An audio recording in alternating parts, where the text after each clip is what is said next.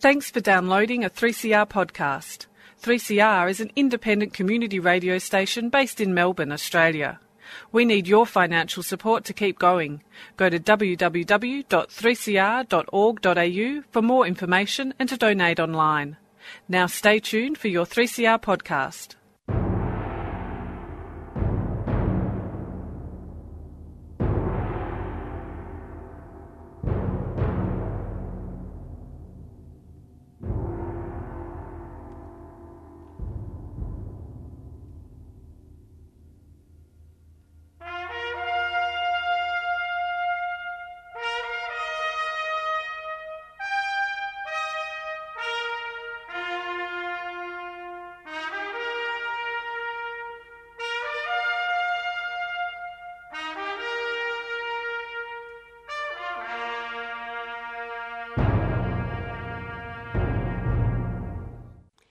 Good afternoon, listeners. This is the DOGS program, the Australian Council for Defence of Government Schools.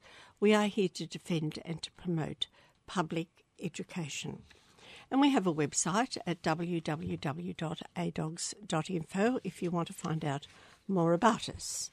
And most weeks we put up a press release, and we're usually um, up to date with the issues of the day and we're up to press release 690, which is Betty DeVos, the billionaire dedicated to Christianising education, has been under question in the US Senate. DeVos is one of the nominees the Democrats have zeroed in on in the Senate uh, confirmation hearings. They're hoping that the controversy surrounding her will convince enough Republicans to vote to block the appointment of Trump's education secretary.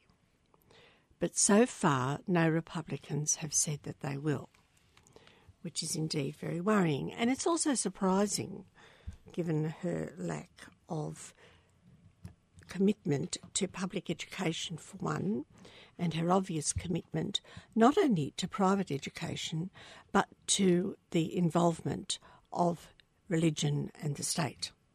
Bernie Sanders and Elizabeth Watson questioned Betty DeVos. She's the billionaire charter school advocate selected by Trump, as you all know, I'm sure, by now. And the Senate Minority Leader, Chuck Schumer, has said in a scathing statement on Thursday last that he plans to vote against President Donald Trump's pick to head the Education Department. Betty DeVos floundered during the confirmation hearing last week, especially under the questioning of Bernie Sanders and Elizabeth Warren, who, as Democrats, took turns questioning her ability to lead the department. DeVos, who's the billionaire from a very powerful Republican family in Michigan, has been dedicated to funneling money to school choice efforts and away from public schools. And this is what Schumer had to say. Betty DeVos would single handedly decimate our public education system if she were confirmed. Her plan to privatise education would deprive students from a good public education while helping students from wealthy families get another leg up. I'll read that again, dear listeners, because this is what's been happening in Australia for the last 50 years. In America, they haven't had state aid as we have had it to private schools to anything like the same extent, and people have been fighting it. They've been getting it through the voucher system in some states and through the charter schools, which are billionaire schools run for profit at taxpayer expense. But this is what Schumer says DeVos will be doing. She would single handedly decimate our public education system if she were confirmed. Her plan to privatise education would deprive students from a good public education while helping students from wealthy families get another leg up.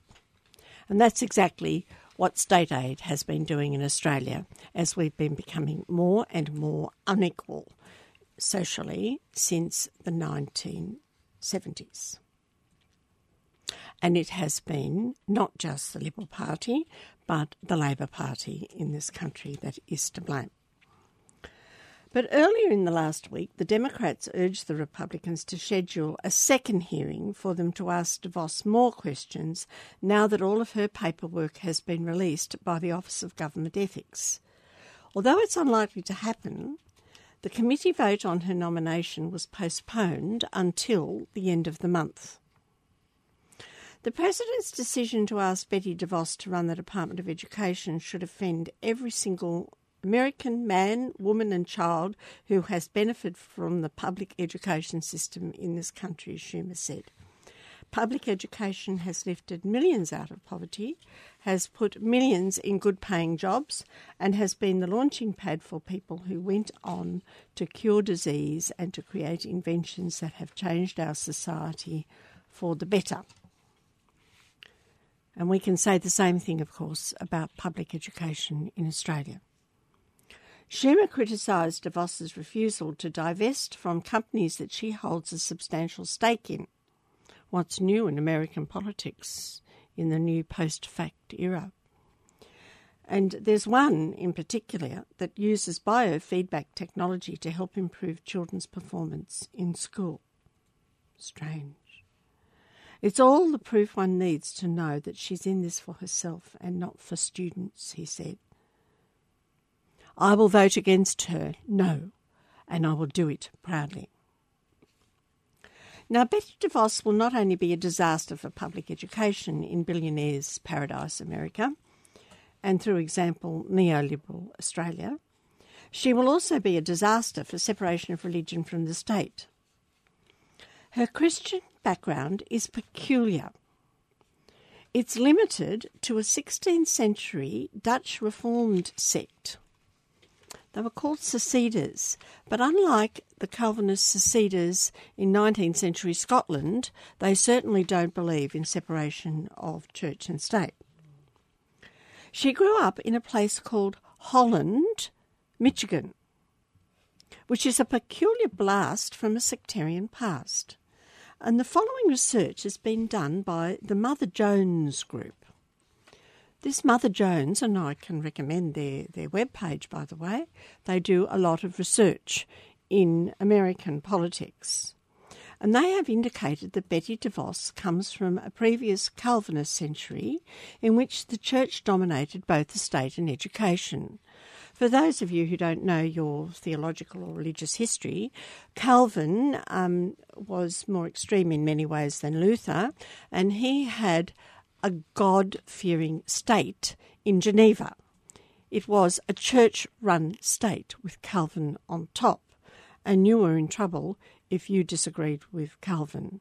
For example, he burnt Servetus at the stake uh, because he was a Unitarian.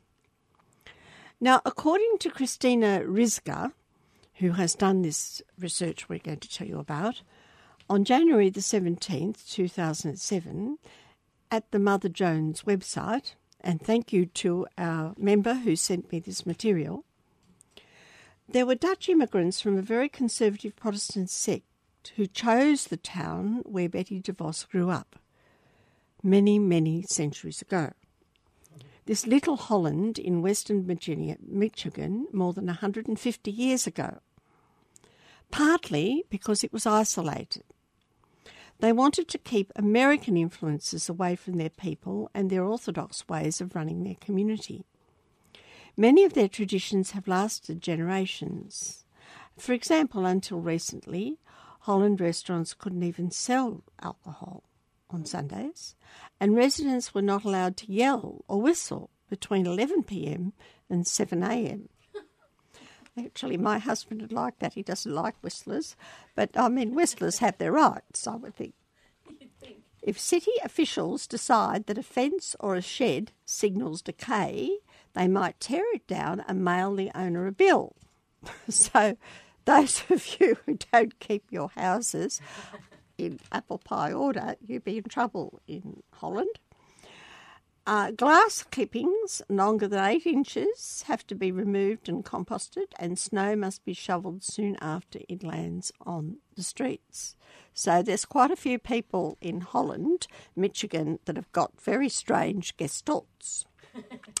Most people say that rules like these help keep Holland prosperous, with low unemployment, low crime rates, good city services, excellent schools, and Republicans at almost every government post. Well, they'd certainly get rid of anybody who didn't fit in, didn't they? It's also where President elect Donald Trump's nominee for Education Secretary, billionaire philanthropist Betty DeVos, grew up. So um, the Mother Jones people went and found one of her friends who she grew up with, and he was a man called Arlen Lanting, who is a fellow believer, and he was only too eager to talk about his long-time friend who was to be, go to her confirmation hearing. DeVos, as you probably know, dear listeners, by now, is married to Amway scion Dick DeVos. And the Amway, uh, Amway group, of course, is a pyramid scheme.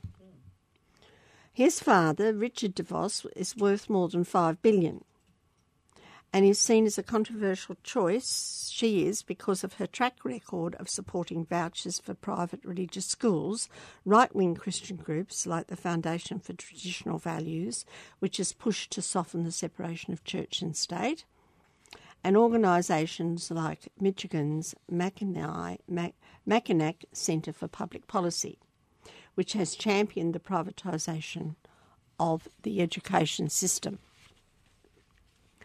Lanting, her friend, is a tall 75 year old businessman, investor, and local philanthropist, and he's quick to wave off the notion that DeVos has it in for traditional public schools. Betsy is not against public schools, he claims. She does believe that teachers in charter and private schools are much more likely to lead the way toward better education the kind that will actually prepare students for our current times and move us away from standardisation and testing. Well, they don't believe in standardisation and testing of any sort, certainly not in any accountability, because the whole purpose of charter schools is to make money for those who already have it. But Dick and Betsy have given money to public schools too, they claim. And the question is, what have they given it to in public schools? Because you'll find out that she believes in Christianising the nation. Now, Lanting is a very warm and generous host who was quick to point out his favourite Bible verse, which was painted right there on his wall. I have no greater joy than to hear that my children are walking in the truth. He and Betsy were both raised in the tradition of the Christian Reformed Church, which is this conservative Dutch Calvinist denomination whose roots reach back to the city's founders. They actually went to the same grade school in the city's parallel private school system, which is the Holland Christian Schools, which was first established by members of the church. Like many people that um, the lady who wrote this, Christina, uh, met in Holland, Michigan, Lanting wasn't a Trump supporter initially. He couldn't bring himself, however, to vote for Hillary Clinton. And in the end, he said that Trump is much more likely, listen to this, Trump is much more likely to bring Christ into the world. Well, one wonders what these people's view of Christ, the Christ of the Gospels, actually is.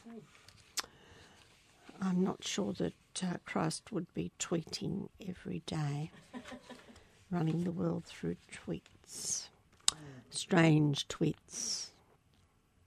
So, what are these people about? Their desire is to confront the culture in ways that will continue to advance God's kingdom.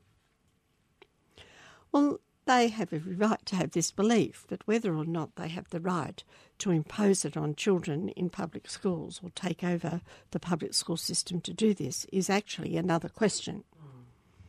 For deeply devout people like Van Lanting and DeVos, and there's no question that DeVos is a, is a um, devout lady, that's no small detail. And education plays a key role in their mission.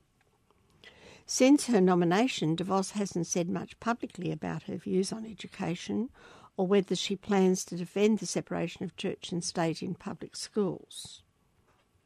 She's declined a Mother Jones request for an interview, but um, one of her supporters claims that she believes in the legal doc- doctrine of the separation of church and state. Well, I don't know how she could believe in vouchers and believe in that, but still, you never know.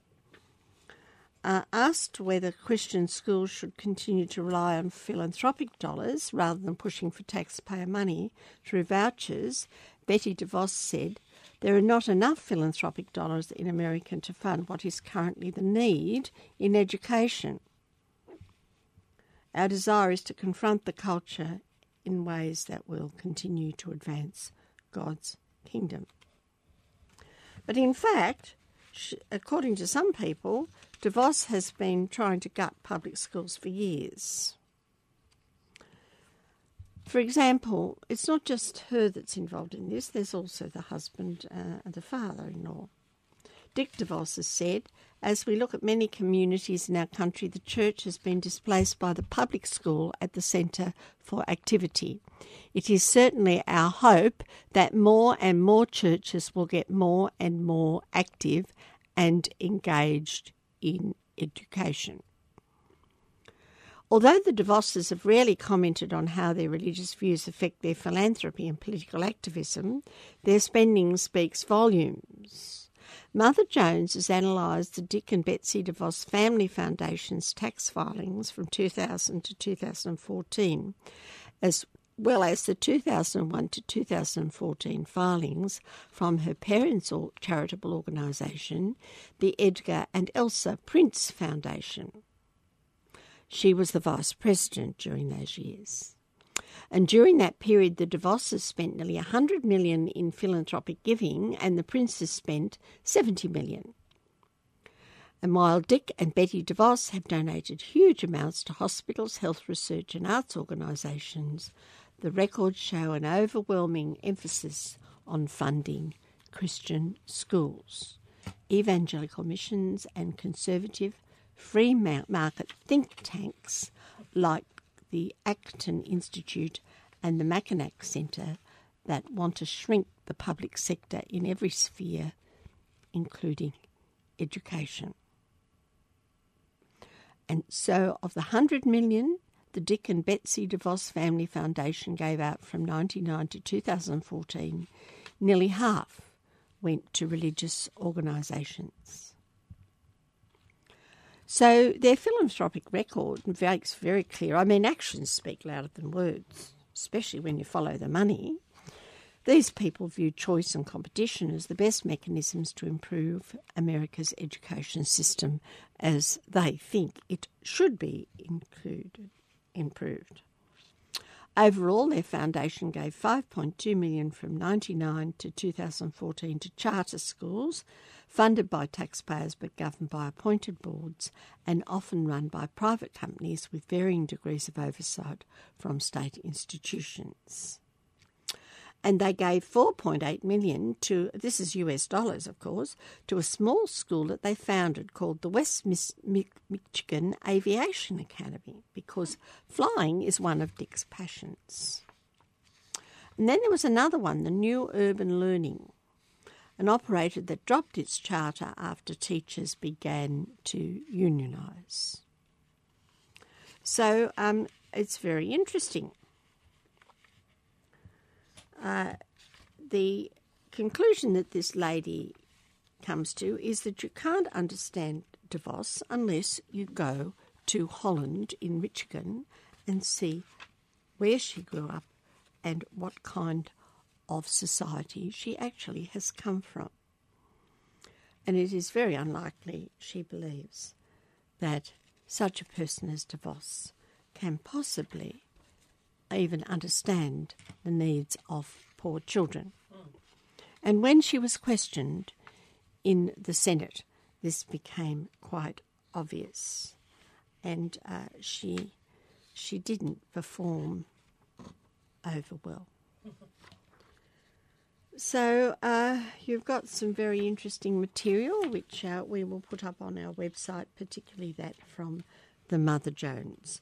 But the dogs are not the only people, of course, who are very concerned about uh, Betty DeVos.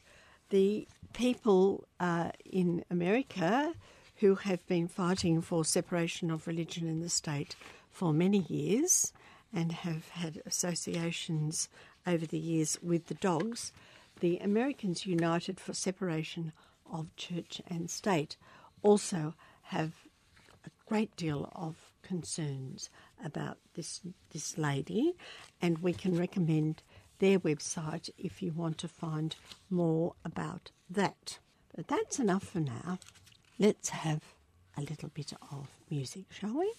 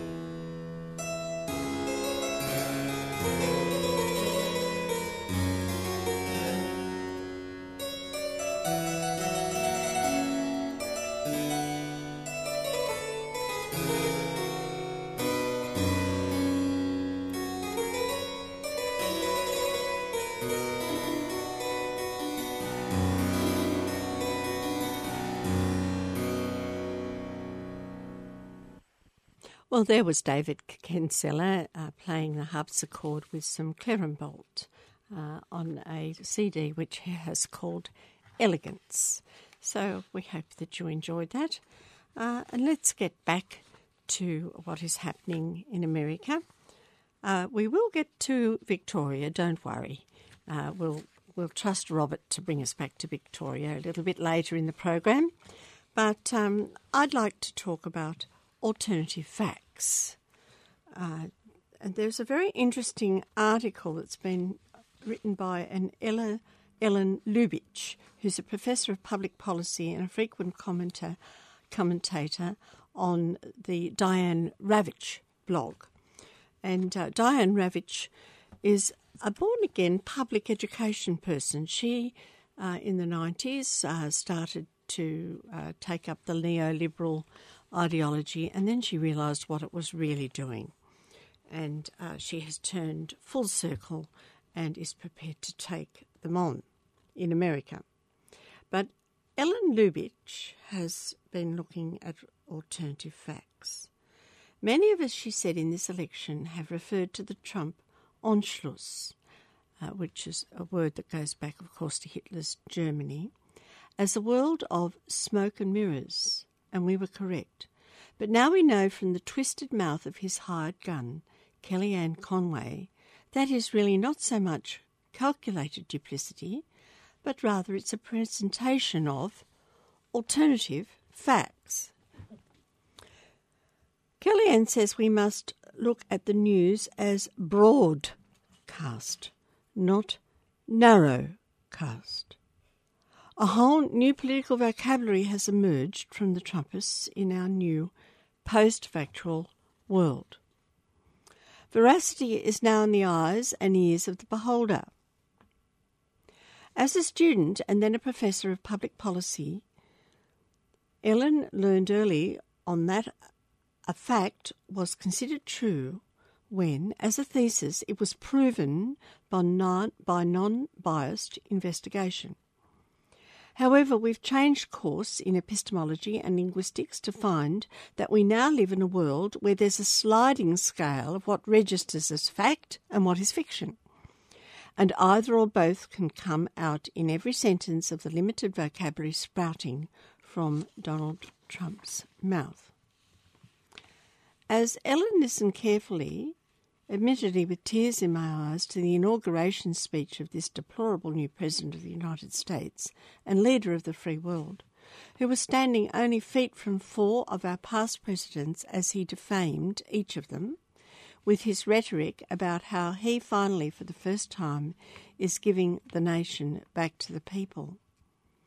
I was amazed at his bizarre gall his ignorance and his despicable manners to insult Obama, Bush, Clinton, and Carter by asserting that they were all inept, uncaring, and failing in their duty to America.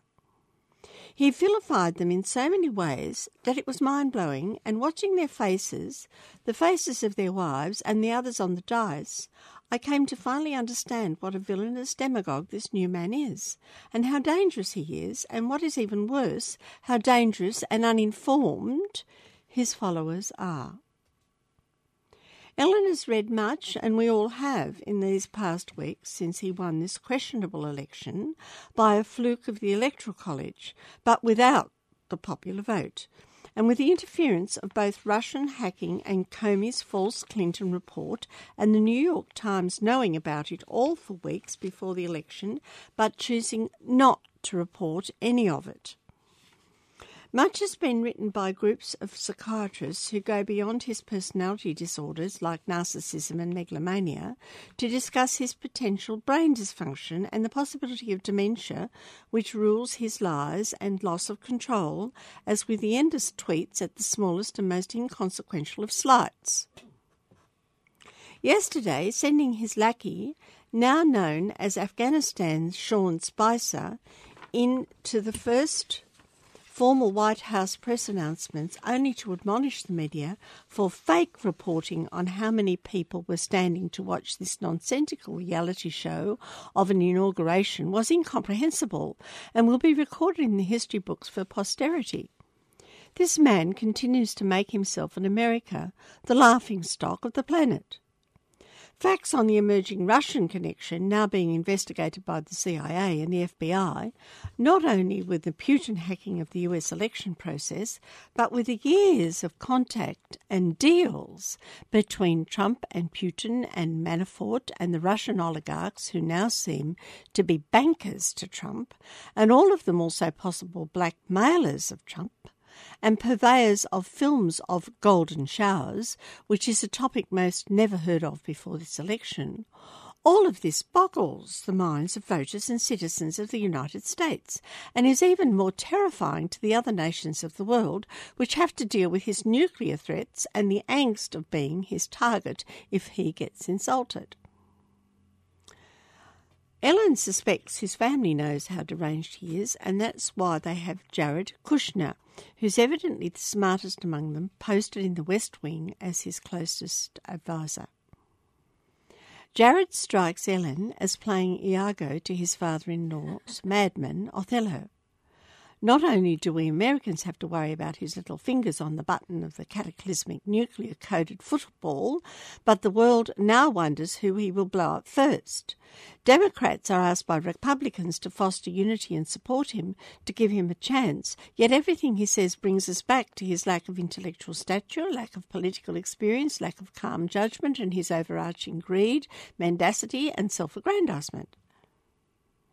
It is not rational to support anything or anyone he recommends, for his edicts do mirror the manipulating and false populist claims of tyrants from Nero to Hitler. Well, some of us who are interested in ancient history will remind you that Rome lasted quite some time after Caligula. And Caligula, at least, had a, a sense of humour when he sent his white horse down to the Senate House pointing out how irrelevant they were to him. But this gentleman's speech is about giving the decision making to the people, are almost word for word the speeches of the Third Reich, and they are a page out of his favourite bedside book, Mein Kampf. The Trump family has long been known to consort with others of the underworld like Roy Cohn and their mafia ties, and most probably the similar Russian mob. Why would anyone think that due to this trumped up election, Donald has changed from his lifelong playboy, misogynistic, self serving, highly bigoted persona? And then you have to look carefully at those he has chosen to run America, with him as their leader, their commander in chief. Keep wearing pussycat hats and speaking up without fear. Keep Rex Tillerson at ExxonMobil instead of in the role of the US Secretary of State, where he will be dropping US sanctions to ensure vast profits for the oil barons in American in, in Russia against an aggressive Putin Kremlin which is committing war crimes and keep the ignorant, spoiled religious ideologue debutante Betsy DeVos out of the Department of Education and keep the well determined bigot Jeff Sessions from being America's Attorney General and send all the rest of this crew of United States oligarchs back to their well padded nests under the rocks from which they crawled into Trump's daylight, including HUD, Labour, Health and Human Services et al. What a bunch of overprivileged thugs they all are. So, what can you do about it? You can join the over 100,000 people that have signed the Impeach Donald Trump Now petition and get your voice on record. So I thought I would read that. It may not necessarily be about education, but America sneezes and Australia gets a cold. But that's enough of America. We'll go now go to Robert, who'll bring us back to Victoria and uh, Australia, and uh, Mr. Birmingham. Hello, Robert. Yes, yes. Hello, Jean. How are you going? Hello. Yes, I've been well. I'm sure. I mean, many people have been listening to what Mr. Birmingham's been saying.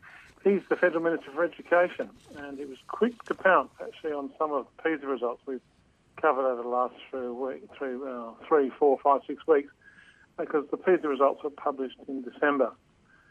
Um, now, Mr. Birmingham, our education minister, um, is doing what a lot of people accuse us of doing. He's cherry picking some figures. Um, and um, Trevor Cobbold um, from the Save Our Schools organisation has been uh, on his case, Jean. Uh-huh. Got on, Trevor.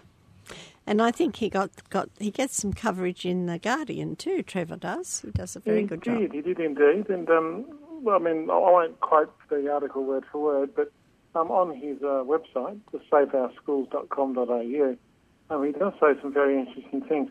He basically calls out Simon Birmingham as being misleading, in fact, highly misleading. Because what Mr. Birmingham's saying is that schools, since 2003 have, a, had a federal funding increase of 50%. And the PISA results have got worse. And said if we're giving everyone 50% more than we were in 2003 and the results are, results are declining, um, then we shouldn't really be giving any more money to schools because it seems to be a waste. Well, there's a lot of argument. there's a lot of disadvantaged schools that haven't seen that 50%. I'm sure they've they've they've, they've had well, less. this is what Cobbold points out, and he points out quite fiercely. Um, when there's 50% increase, when you dig down, it's absolutely, absolutely nothing like that. Um, he, Trevor Cobbold states accurately that the increase in total government funding, that's both federal and state per student, adjusted for inflation from 2004 to the end of 14 was not 50%, it was 4.5%. Uh, that's a fraction of what the minister's claiming. And that's an increase of only 0.5% per year. In dollar terms, let's pull it down to that, it's $470 per student for the whole period, or around about 52 bucks a year per student. But that's not where Mr. Birmingham's obfuscation ends, because the large part of this $52 a year small increase was actually directed to the private school sector, surprise, which enrolls surprise. twenty percent of all disadvantaged students. That's that's the Catholic and independent sectors together.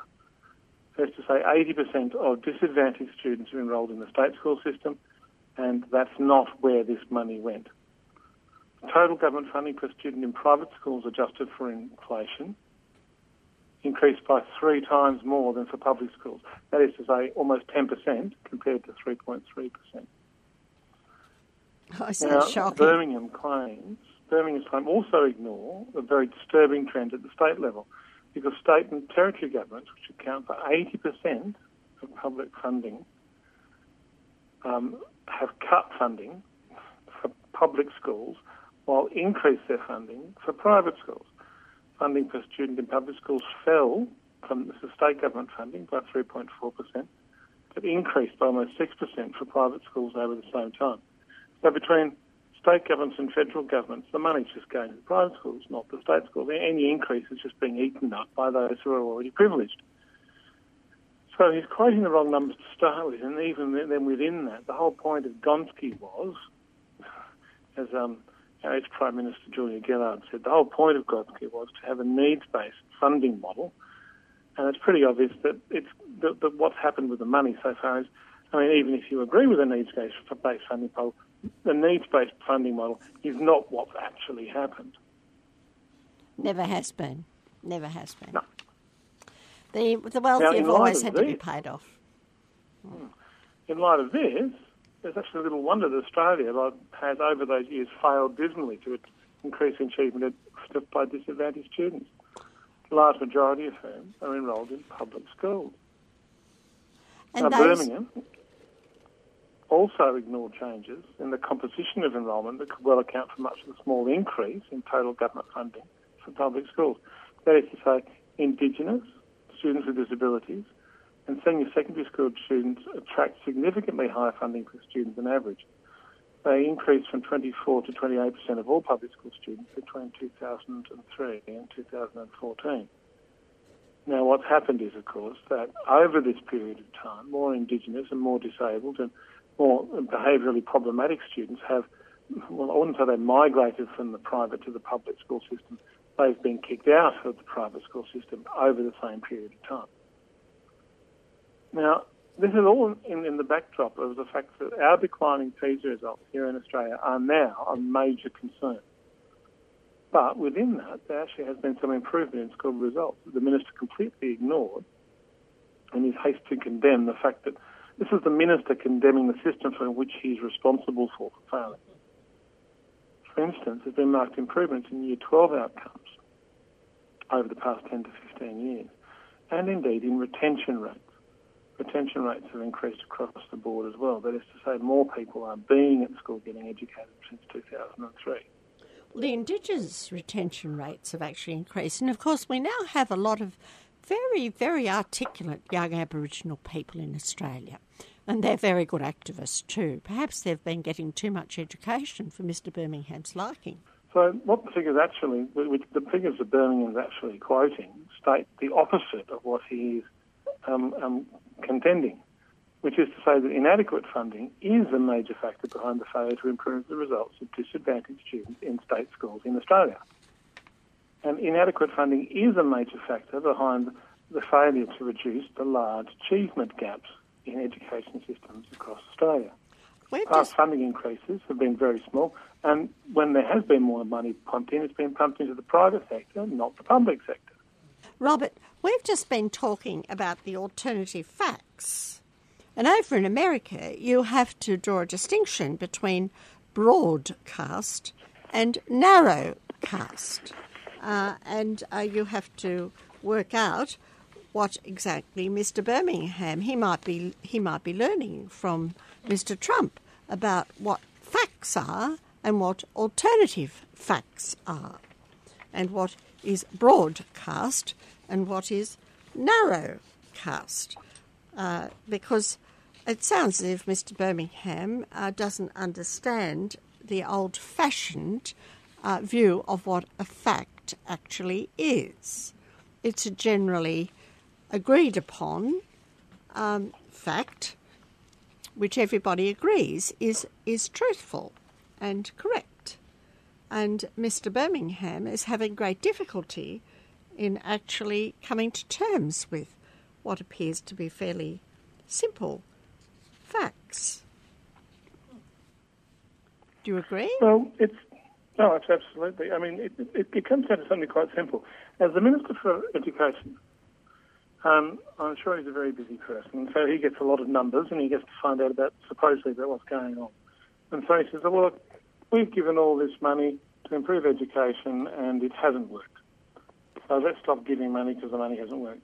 Now, for him to actually get up and say that means one of two things. It means that he hasn't looked beyond the cover sheet. He hasn't looked beyond the, the executive summary. It means he hasn't looked beyond the numbers, which is which are there, and I'm, I'm, I'm quite happy to have a briefing with him and tell him what's going on. Um, he hasn't looked beyond the big numbers to find out exactly what's going on because he is responsible for the education of all the children of Australia. He's the education minister. Now that can be for one of two reasons. The first reason would be that he hasn't done it because he is incompetent um, and if he is incompetent, then of course um, he should resign or should be forced. He should be sacked, actually, because incompetent people really know that they are incompetent, and so therefore someone else has to take them in hand.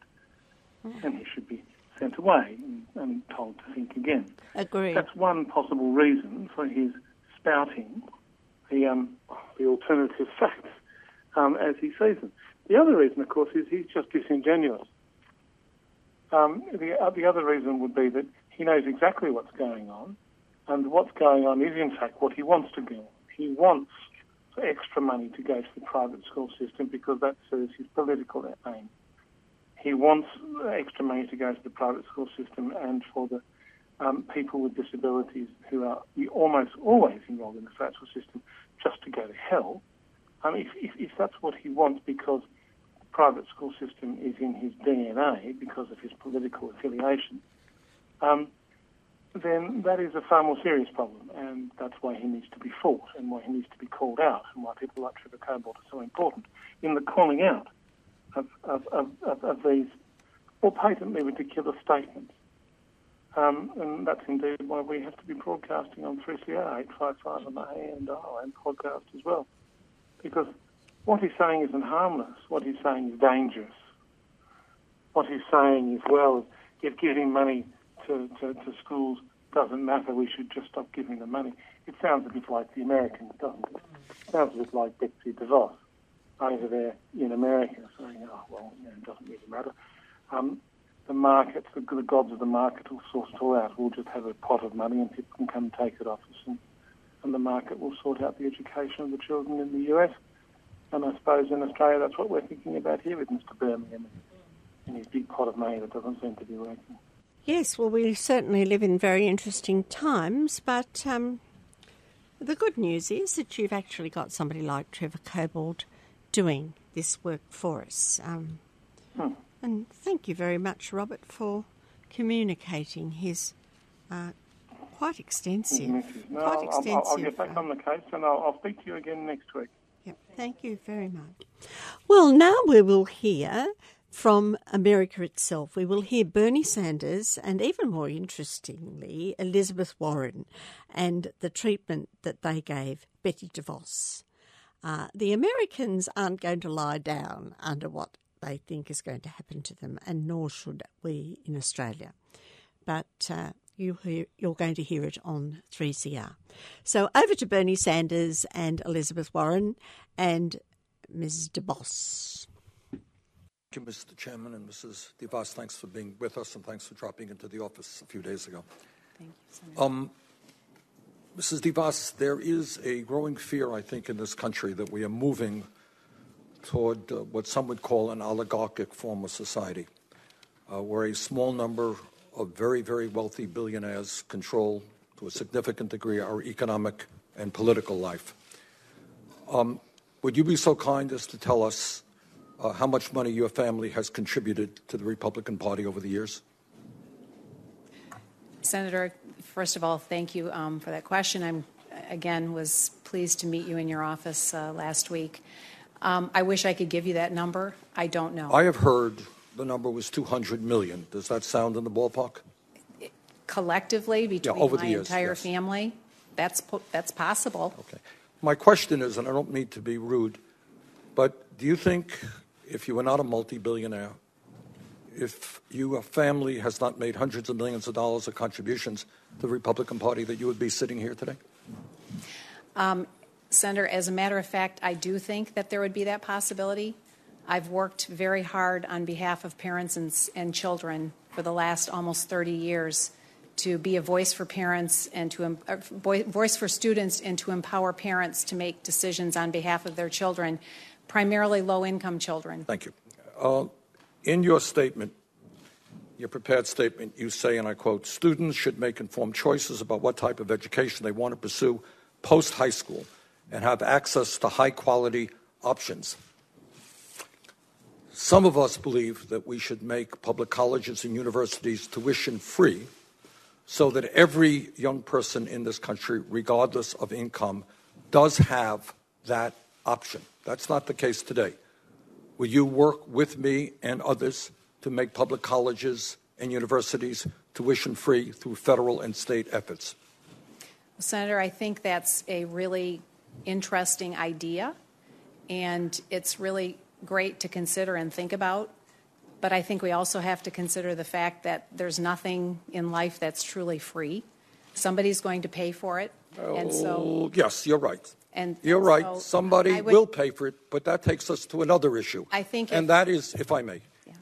and that is right now we have proposals in front of us to substantially lower tax breaks for billionaires in this country, while at the same time low-income kids can't afford to go to college. Do you think that makes sense? Senator, I think if, if your question is really around how can we help college and higher education be more affordable for young people as they anticipate. Actually, that wasn't my question.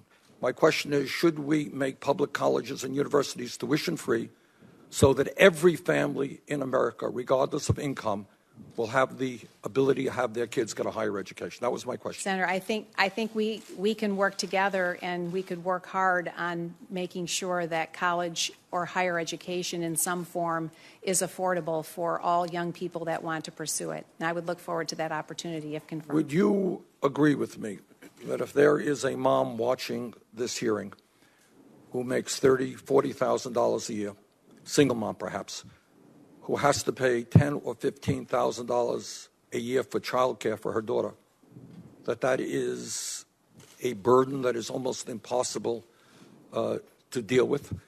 Would, what are your proposals about making childcare universal uh, for our working families? Do you have ideas on that? Do you agree with that idea?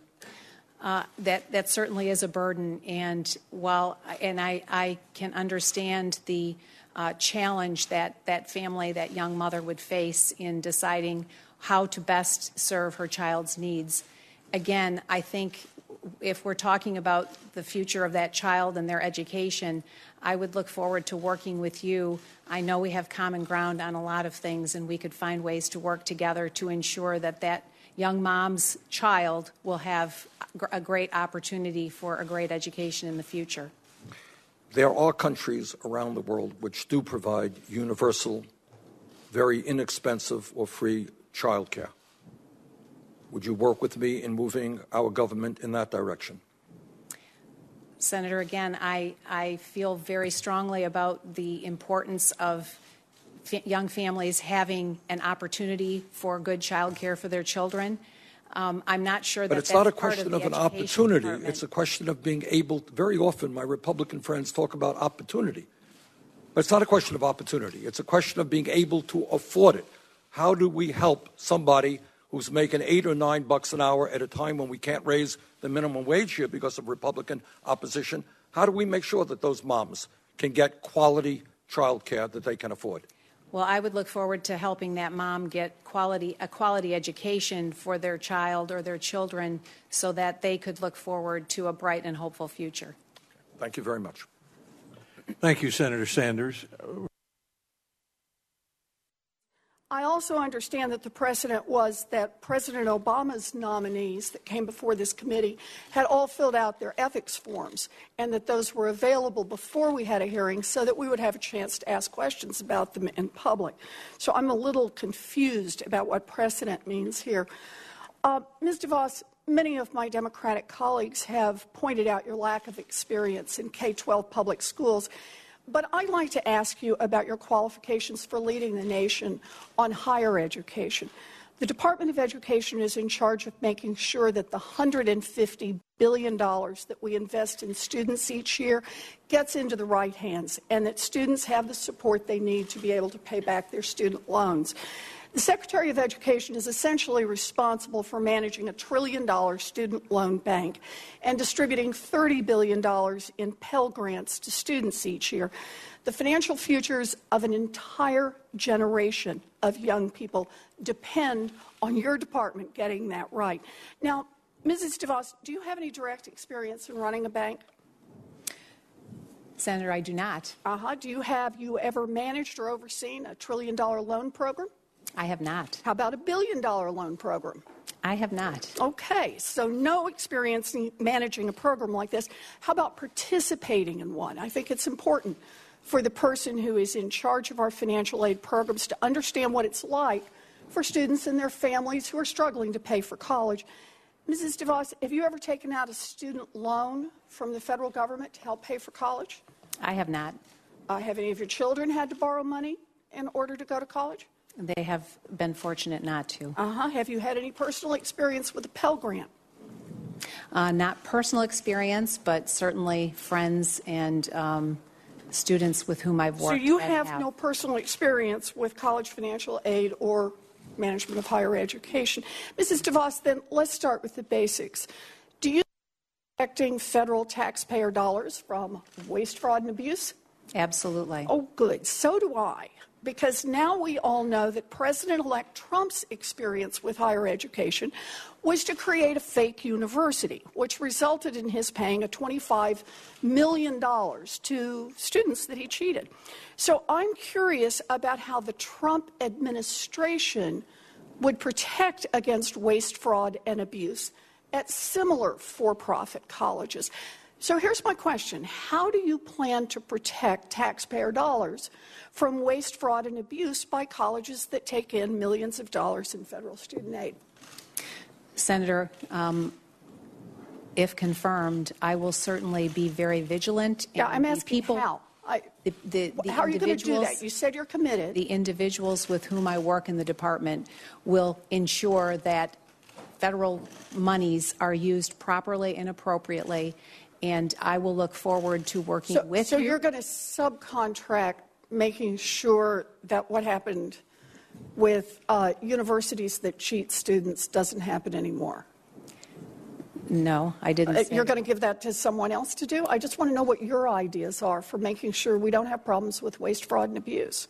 I, I want to make sure we don't have problems with that as well. And Well, if confirmed, I will work diligently to ensure that we are addressing any of those issues. Well, let me make a suggestion on this. It actually turns out that there are a whole group of rules that are already written and are there, and all you have to do is enforce them.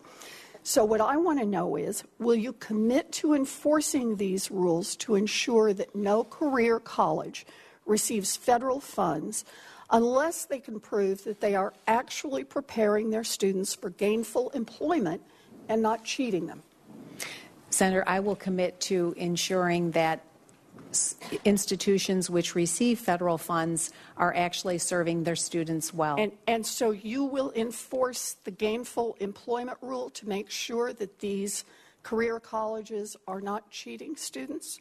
Uh, we will certainly review that rule. You'll and see review it? that, You and, will not and commit see to enforce it? And see that it is uh, actually achieving what the, the intentions are. I, I don't understand about reviewing it. We talked about this in my office. There are already rules in place to stop waste, fraud, and abuse. And I don't understand how you cannot be sure about enforcing them. You know, swindlers and crooks are out there doing backflips when they hear an answer like this. If confirmed, you will be the cop on the beat. And if you can't commit to use the tools that are already available to you in the Department of Education, then I don't see how you can be the Secretary of Education. And I look forward to having a second round of questions. We were just listening to Bernie Sanders and Elizabeth Warren tearing strips off Betsy DeVos. You're listening to the Dogs program. That's all we've got time for this week. But if you want to find out more, visit us on our website at www.adogs.info. Until next week, bye for now.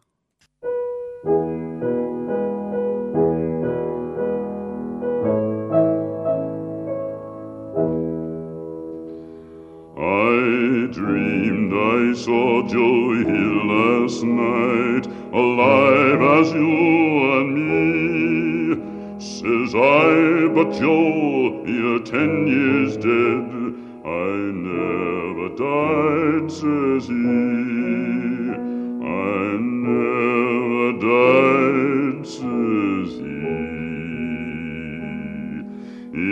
Salt Lake City, just as I am standing by my bed. They framed you on a murder charge, says Joe, but I ain't dead. Says Joe, but I ain't dead. The copper bosses killed you, Joe. They shot you, Joe, says I.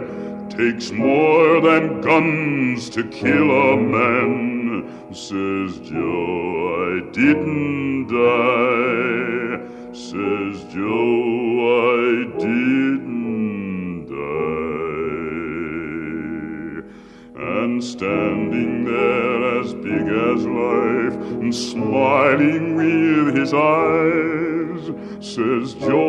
they can never kill, went on to organize, went on to organize.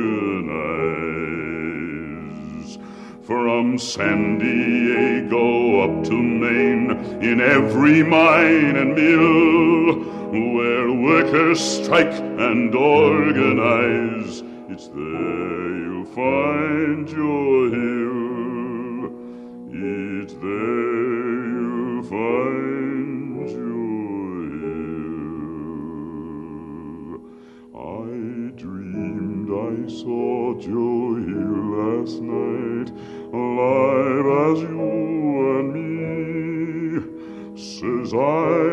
Joe,